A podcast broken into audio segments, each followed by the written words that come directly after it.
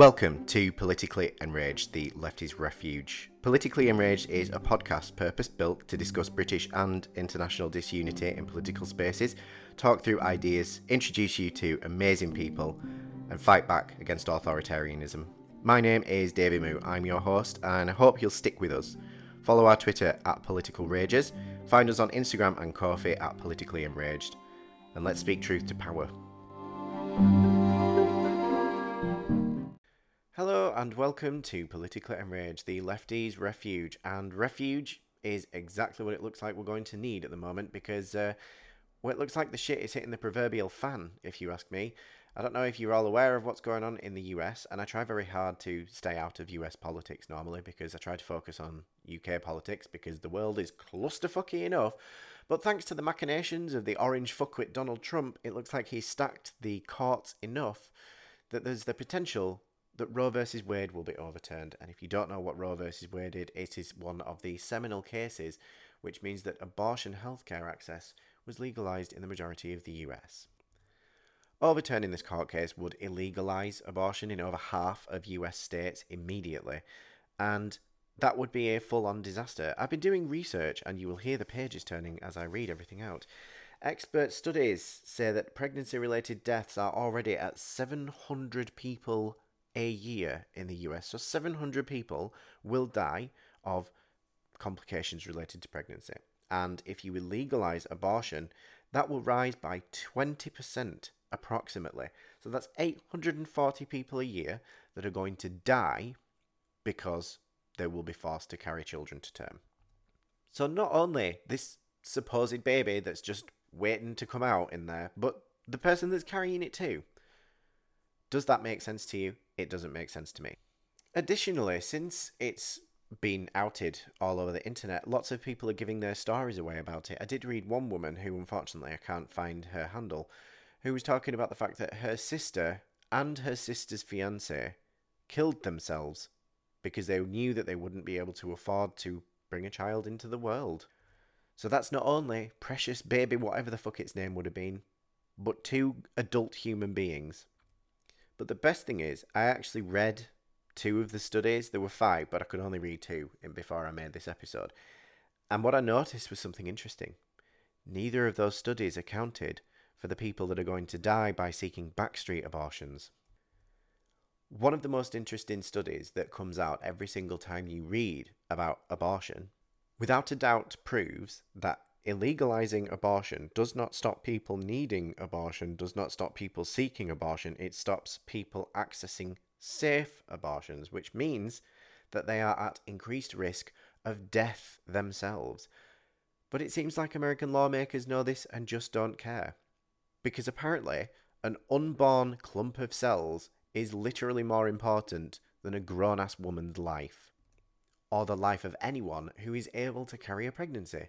It makes no sense. And that's not, by the way, just to be gender inclusive. That's to point out that in the US, there have been cases of 14 year olds being forced to carry pregnancies to term. There have been cases of victims of familial rape being forced to carry a child into the world. Because, oh, you can't punish the fetus. It's not punishing a fetus. Let me let me tell you a little story. When my mother was pregnant with me, she was weighing up whether they would be able to afford to have another child. And they didn't think they could. Because life was tough back then. We're kind of in that stage again right now, thanks cost of living crisis. My mum changed her mind in the abortion place. She was like, you know what, actually, I'm not doing this. I'm sure we'll figure out a way to cope. Do you think I'd have known or cared if she'd have gone through with it? I wouldn't be here. What would have been the issue? I just wouldn't have existed. Does that matter? Have I made a huge impact on the world? Do I change things in such a fundamental way that the world wouldn't have just flown around my non existence as if it didn't matter? I didn't know. I didn't care. I was a clump of cells slowly dividing inside of my mother at the time. It doesn't matter. Looking back on it now, I just kind of go, and so what? It's not a big deal. If that would have been better for my family, then so be it. I would never have known because I wouldn't have existed. It's really not a big fucking deal. the charitable part of me likes to say, oh, you know, these people don't understand what pregnancy does to people's bodies.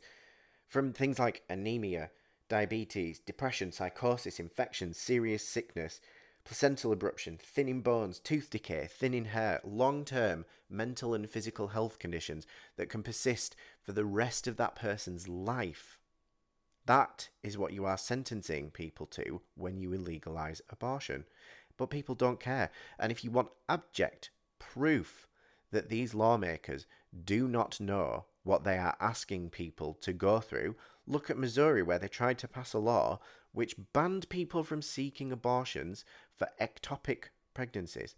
An ectopic pregnancy, 100% of the time, cannot turn into an actual pregnancy. It can never result in a baby being born.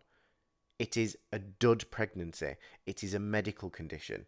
And they are almost always fatal to the people that carry them.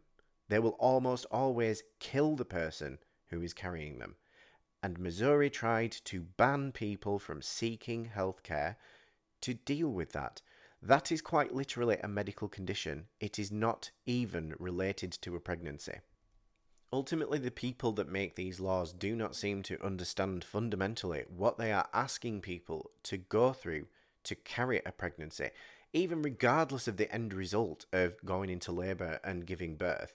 They don't seem to understand the strain on your body to carry a fetus. It drains away your blood, it drains away your calcium, it changes your mood and your hormones, it fundamentally changes your body. From everything from stretch marks to changing your hormonal levels and leaving you with serious conditions. It is essentially a parasite. It is not an organism, it is just a thing. It slowly becomes, but until the point where it becomes, it is just a nothing, a blob, a speck. I'm sorry, but it doesn't matter. Or it does matter, dependent on the feeling of the person that is carrying it. It is up to you. And the biggest problem that these laws and these, like, feelings before facts, ridiculous bullshit arguments never seem to take into account is that that right there is the problem. It is up to the person who has to create that life as to decide whether they want to. It's not the act of having sex that creates a baby, it is the ongoing gestation inside of someone's body. That thing will not become a baby, a child, whatever, if it does not have that body. And it is that body's choice as to whether they want to do that. Imagine asking a man, imagine asking a person, or just just sacrifice the next nine months of your life, your physical health, your energy to create something, and then spend the next 16 to 18 years looking after the result. Oh, let me guess. Well, we don't actually. If they don't want that child, they can put it into care. Have you heard about the US care system? Looking at some statistics right now, one in seven children in the care system in the US have been assaulted or experienced some form of neglect. But neglect goes deeper than actively wanting to harm a child. Neglect can also come from a complete inability to be able to care for another human being, whether that's because you're too young, whether it's because you're too poor, whether it's because you're too busy you should be allowed to make the choice as to whether you are capable of doing that. Imagine someone coming up to you in the street, handing you a child, and going, take care of it, and then disappearing. Do you think you'd be able to do it? What about if you turned around to people and said, I, I can't, what am I meant to do? I can't do this. You go to the police and they're like, well, you can't do anything. You go to a hospital, baby's fine, we've got to take care of it. Imagine that just overnight. But we think it's okay because we give them nine months of being ill and tired and exhausted and their body's changing. We think it's okay because we give them that to prepare to take care of a child. It's nonsense. Two things I think should happen if they overturn Wade versus Roe. Men have to carry the child for the first nine months after it's been forced to be born, or I mean, it's the age of technology, 2022. Why don't we make it so that men feel every last fucking thing that the person that's carrying the baby do? Why don't we do that? I think that would be a fantastic idea. Every single contraction, every bit of nausea, every bit of no sleep, anemia, discomfort, Braxton Hicks, then the agony of giving birth. Let's see how the person that creates the pregnancy does when they have to experience every fucking bit of it themselves. But we can't do that because cis men are never going to understand what it's like to carry a pregnancy. But what they can do, of course, is capitalise on being forced to carry pregnancies. Here is a list created by Nan Doodles on Twitter of men that are going to capitalise off of turning in women who are desperately seeking abortions using an app called SafeGraph tracking data. Auren Hoffman, Brian O'Kelly, Joe Zawadzki, Rick Irwin, Matt Keyser, Mike Derizin, Todd Sacerdose, Don Rappaport, and Ari Trasdal.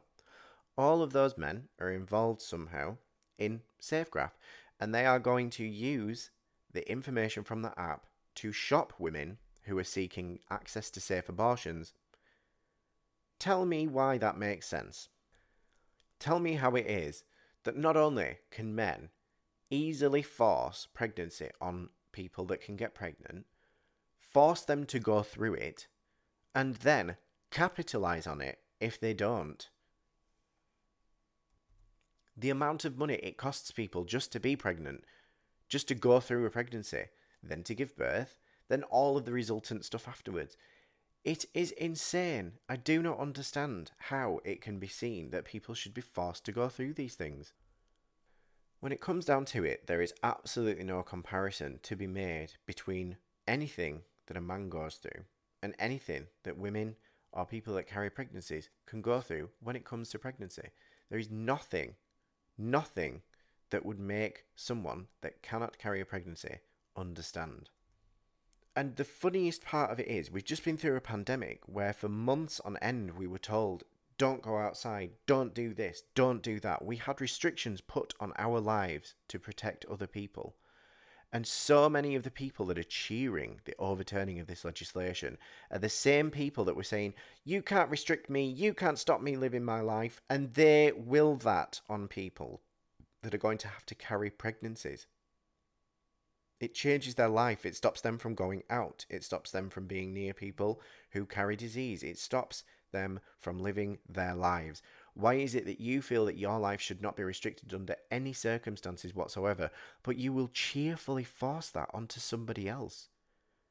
You will make them go through a medical condition which is tiring, debilitating, dangerous, but you will never understand what that's like. And let's look at the ethics of the idea of ending pregnancy if you do believe that life starts at conception. If you don't feel pain, if you have no potential to lose because you are nothing, you are just inside another human being doing nothing, what exactly is it that we're losing out on? The potential. So what?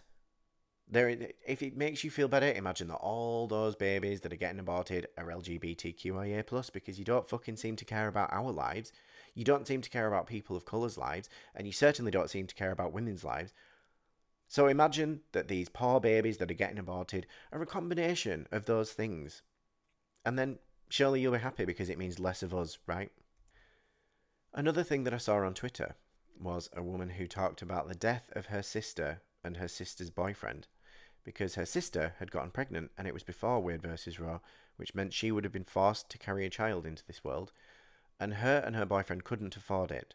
So they hid their plans from everyone and they killed themselves.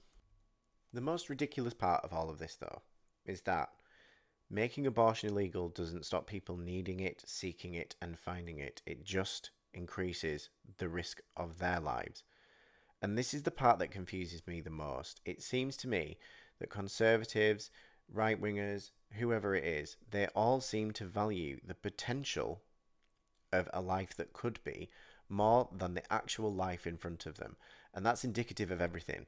They don't want to ban guns because they might need to protect themselves. but they don't worry about the very real mass shootings that occur all the time. They don't worry about the people who accidentally blow their brothers' heads off all the time. That doesn't matter to them because they might they might need to protect themselves and they might need to protect this life because it might grow up into a good person. But again, it might also grow up into someone that you absolutely fucking detest. So I don't really understand the logic there, but I also don't understand right wing logic because I actually think that that's a myth.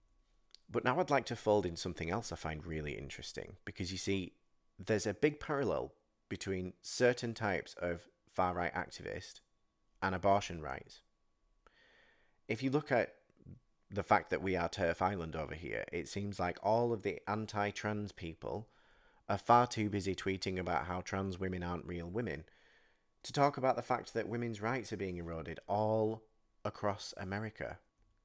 Julie Bindel decided to tweet angrily that we've done more for women's rights over in countries that aren't pro forced birth.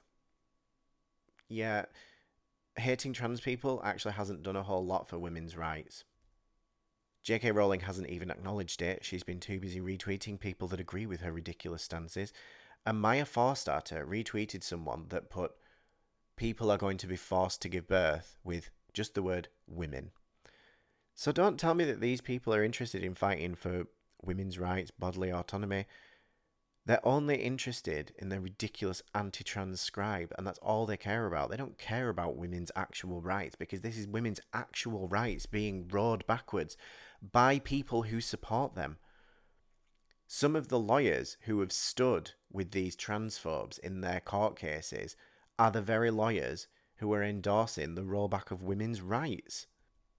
Meanwhile, if you look at any prominent transgender person's page, this is all they're talking about. India Willoughby has been tweeting stats about how dangerous it is to force people to carry pregnancies. Katy Montgomerie has been trying to get people together to fight against this abortion ban. Every single trans account that I look at is saying that this is disgusting, that it's an invasion of people's bodily autonomy, that it's unfair to force people to carry pregnancies, to be unable to look after themselves with important aspects of healthcare. So, where are all these champions of women's rights? Oh, that's right. They're doing the hashtag ladies who lunch. Because this was never about women's bodily autonomy. It was about the lack of bodily autonomy for trans people and the fact that they don't want to share bathrooms with them. They're so desperate to ostracize transgender people that they are quite literally circumventing their own rights and cheering it on. Out there right now are scared people carrying pregnancies they don't want, that they know that they won't be able to take care of, or that's making them desperately sick and they need to get rid of. And no one will allow it in America if this law is overturned.